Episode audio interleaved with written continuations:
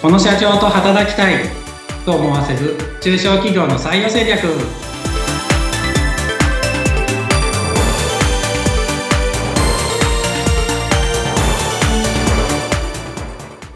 採用定着士で社会保険労務の梅田ですはい、そしてご一緒するのは水野ゆきです。梅田さん、今回もよろしくお願いします。よろしくお願いしますさて、梅田さん、日頃の業務の中で、たくさんのいろいろご相談事もあるかと思うんですが、今日はそのご相談事の中から、具体的な事例ということでお話をいただけるということですよね。はいそうです。はい、どんなお話を今日はいただけますか？そうですね最近相談されたのが、はい。そう管理者をまあ20人ぐらい管理する人をうん、まあ変えた、変えたっていう、もう事事後なんですけど、変えたっていう話で、ええ、そう、それで、なんですかね、あまあ新しく、は、まあ、その採用して管理者で入ってもらったんですけど、ええ、まあその人と、なんか、えっ、と、今まで管理をやってた人うん、が、ちょっといろいろごたごたしてるみたいな相談をちょっと受けた感じです。はい。はい。まあ、20人ぐらい管理している管理者の方を、急に変えられてしまったっていうことですか、では。新しくまあ採用してですよね。うん。あそうですね。あの、もともと、その、うん変えられた管理者はい。が、その経営者の意向というか、まあ経営者の、まあ評価がそんな高くないにはなかったんですけど、うんうん。ただまあその方しかいないということで、まあ管理者をお願いをしていた感じにはなっていて、はい。で、人材、まあその人、まあ一応その人しか今いないので、うん。まあ教育してやっていこうね、みたいな感じに、まあなっていたんですけど、はい。で、まあたまたま良い人が、うん。まあ、紹介で見つかって、うんそう。で、まあ、まあまあ、その人入れるみたいな感じに、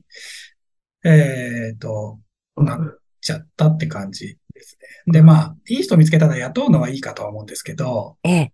まあ、もうちょっと丁寧にやったらよかったのになっていうような感じをちょっと受けたので、まあちょっとそれをシェアしたいなっていう感じです。はい。今、具体的には、その、前の管理者の方と、今の管理者の方っていうのは、どんな関係性になってしまってるんですか？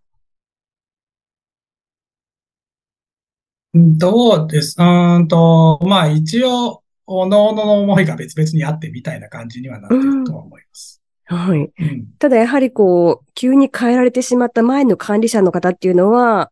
やはり少し面白くないというか、不満を持ちがちだと思うんですが、そのあたりは何か聞いていらっしゃいますか？あそうですね。そ、っていうか、まあそもそもとして、えっと、僕が相談を受けた時には、まあなんでしょう、従業員レベルで、まああの人がなんかいろいろ言ってるよみたいなうん。感じのが、まあ経営者の方に回ってきていてっていう、なんでまあどうみたいな、なんか言ってるみたいなんだけど、みたいな感じを、えーっと、まあ定期で訪問してる先なので、ええ。まあそこのやりとりの中で、まあ聞いたんで、もうちょっと深掘りしていった感じなんですけど、うん。で、その段階ではほとんどまだ話はしてなかったみたいですね、経営者が。えっと、うんまあなんで変えるのかとか、うん。そういう話とか、まあではな何が足りなくて変えるとか、変える理由みたいのがあるはずなんで、うん。まあなんで変えるのかみたいなやつとかを、そう、そんなにフィードバックを多分してない感じで、ほとんど話もしてないって言ってたので、そう、だとやっぱり不満出ちゃうよなっていう感じを受けました。うんはい。こう、何が悪かったのかわからないまま変えられてしまっているっていう状況なわけなんですね。そうですね。本人的には突然変えられたみたいな印象を多分受けてるのかなっていう気はします。はい。そうすると、新しく来た方も少しやりにくい状況にはなってますよね。まあそうですね。やりにくいと思います。なんか、うんそうですね。自分はこうしたいみたいのを、うん。えーっと、まあ従業員、あ、他の、えーっと、従業員さんには、その元、元管理者の人は言ってるみたいなので。っていうと当然やりにくいんだろうなって思ったりはうん。しますし、なんでしょう、その、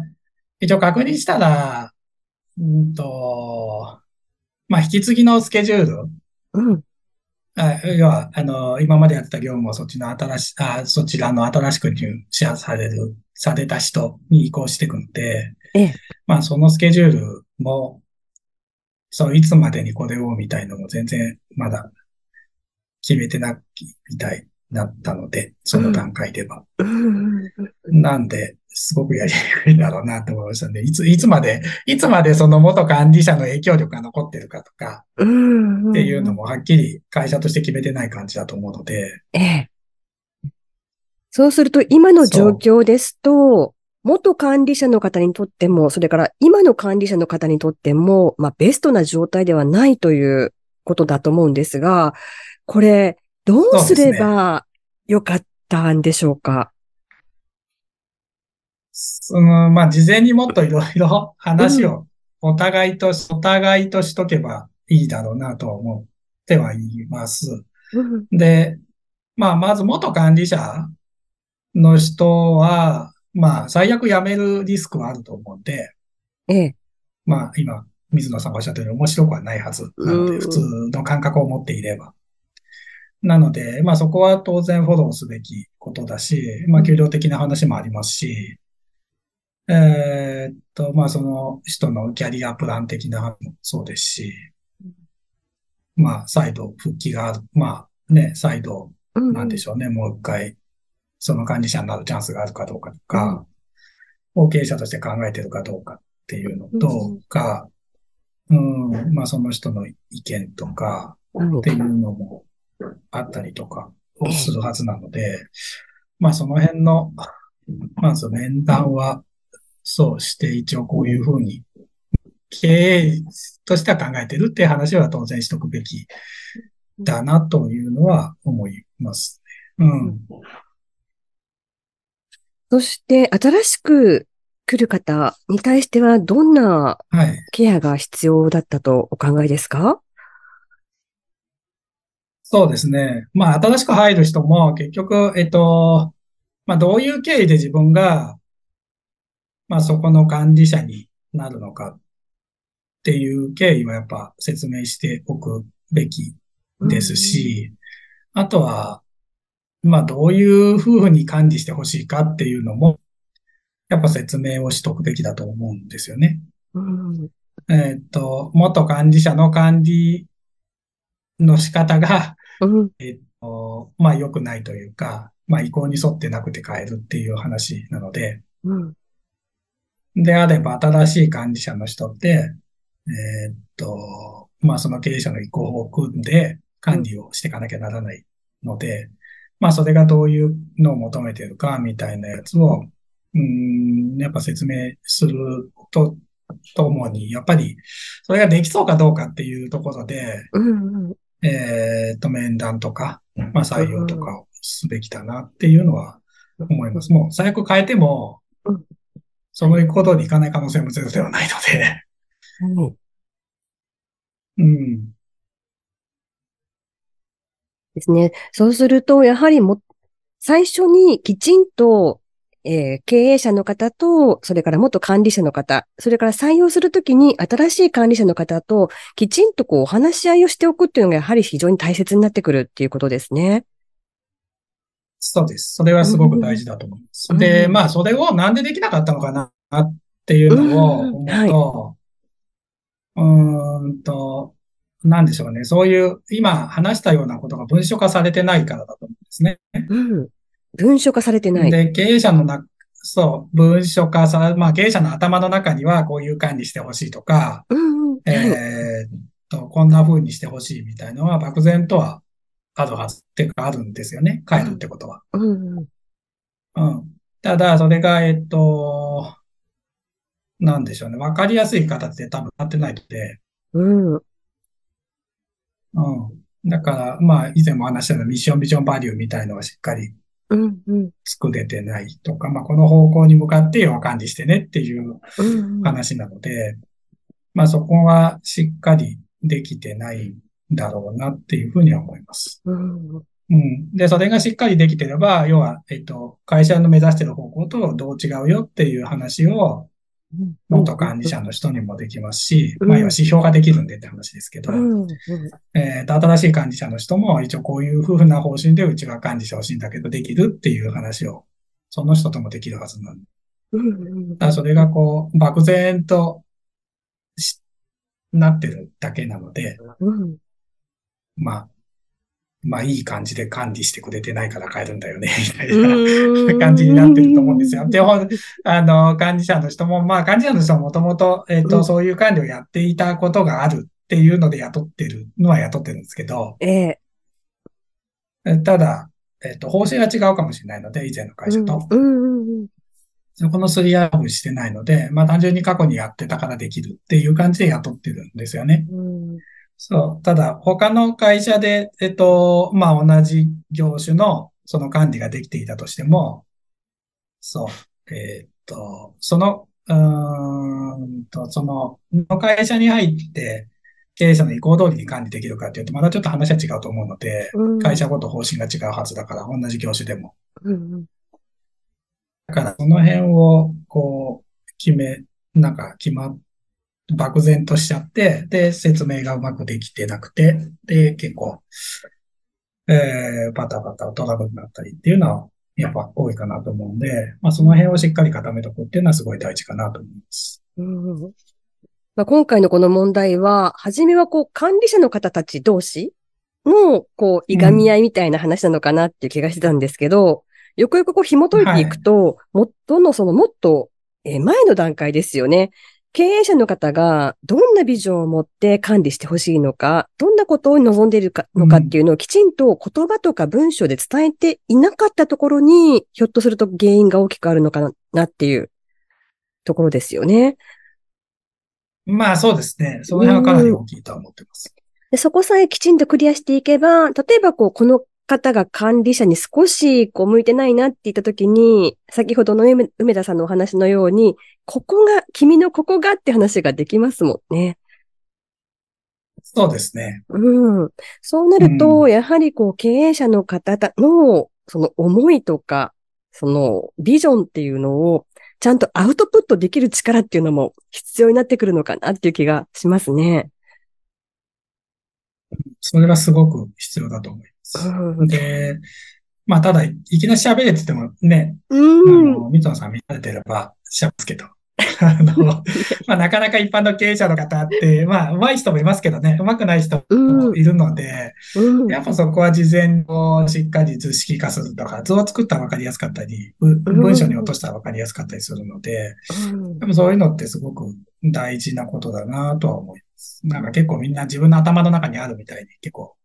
いますけど、もちろん頭の中にあるんでしょうけど、うんそれがうまく取り出せないので、本当に。うん頭の中で見るわけにはいかないので、うん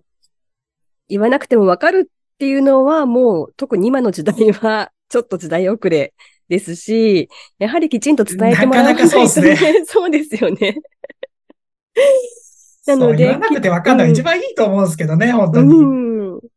うん、いいとは思うけど、うん。なかなか難しいと思いますね。そうですよ。ね。それでこう思いが違ってうん違うって言われても、感じ取った方が嫌だって言われなかったしっていうことになって、まあトラブルの元になりやすいと思うので、やはりそのあたりトラは、ブルにはなりますね。はい。ねえ、そうですよね。ということは、少しこう、表現する努力も経営者の方は必要ですし、そこがもし、ちょっと自信がないって言ったときは、梅田さんのような方にご相談されてももちろんいいんですよね。あ、そうですね。その辺を相談いただくといいかと思います。で、一番いいのは、その、なんでしょうね。もう動き出しちゃうと、正直なかなか難しいので、あの、軌道修正が。うんうんうんだから、まだ動いてない段階でいただくと一番やりやすいかなっていうのはありますけど、うんあの、雇おうと思ってるぐらいの段階とか、あそういう段階とかだったら、まあこんな感じでっていうのはアドバイス全部できますけども、言っちゃった後とかだあ。と、うんあの、もう変えるの決まってんじゃんみたいな感じだと、うんまあもちろんそれでまあね、あの、まあそれはそれでアドバイスできますけど、やっぱり動いちゃってる分、やっぱ軌道修正にはエネルギーが必要なので、そうですよね。皆さんそれぞれの思いもありますからね。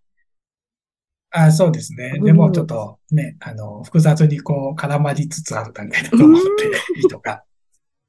なんで絡まる前の状態の方が、まあいいんだろうなって、フラットな状態の方が、もちろんあのエネルギーは少なく済むんでっていうところはありますよね。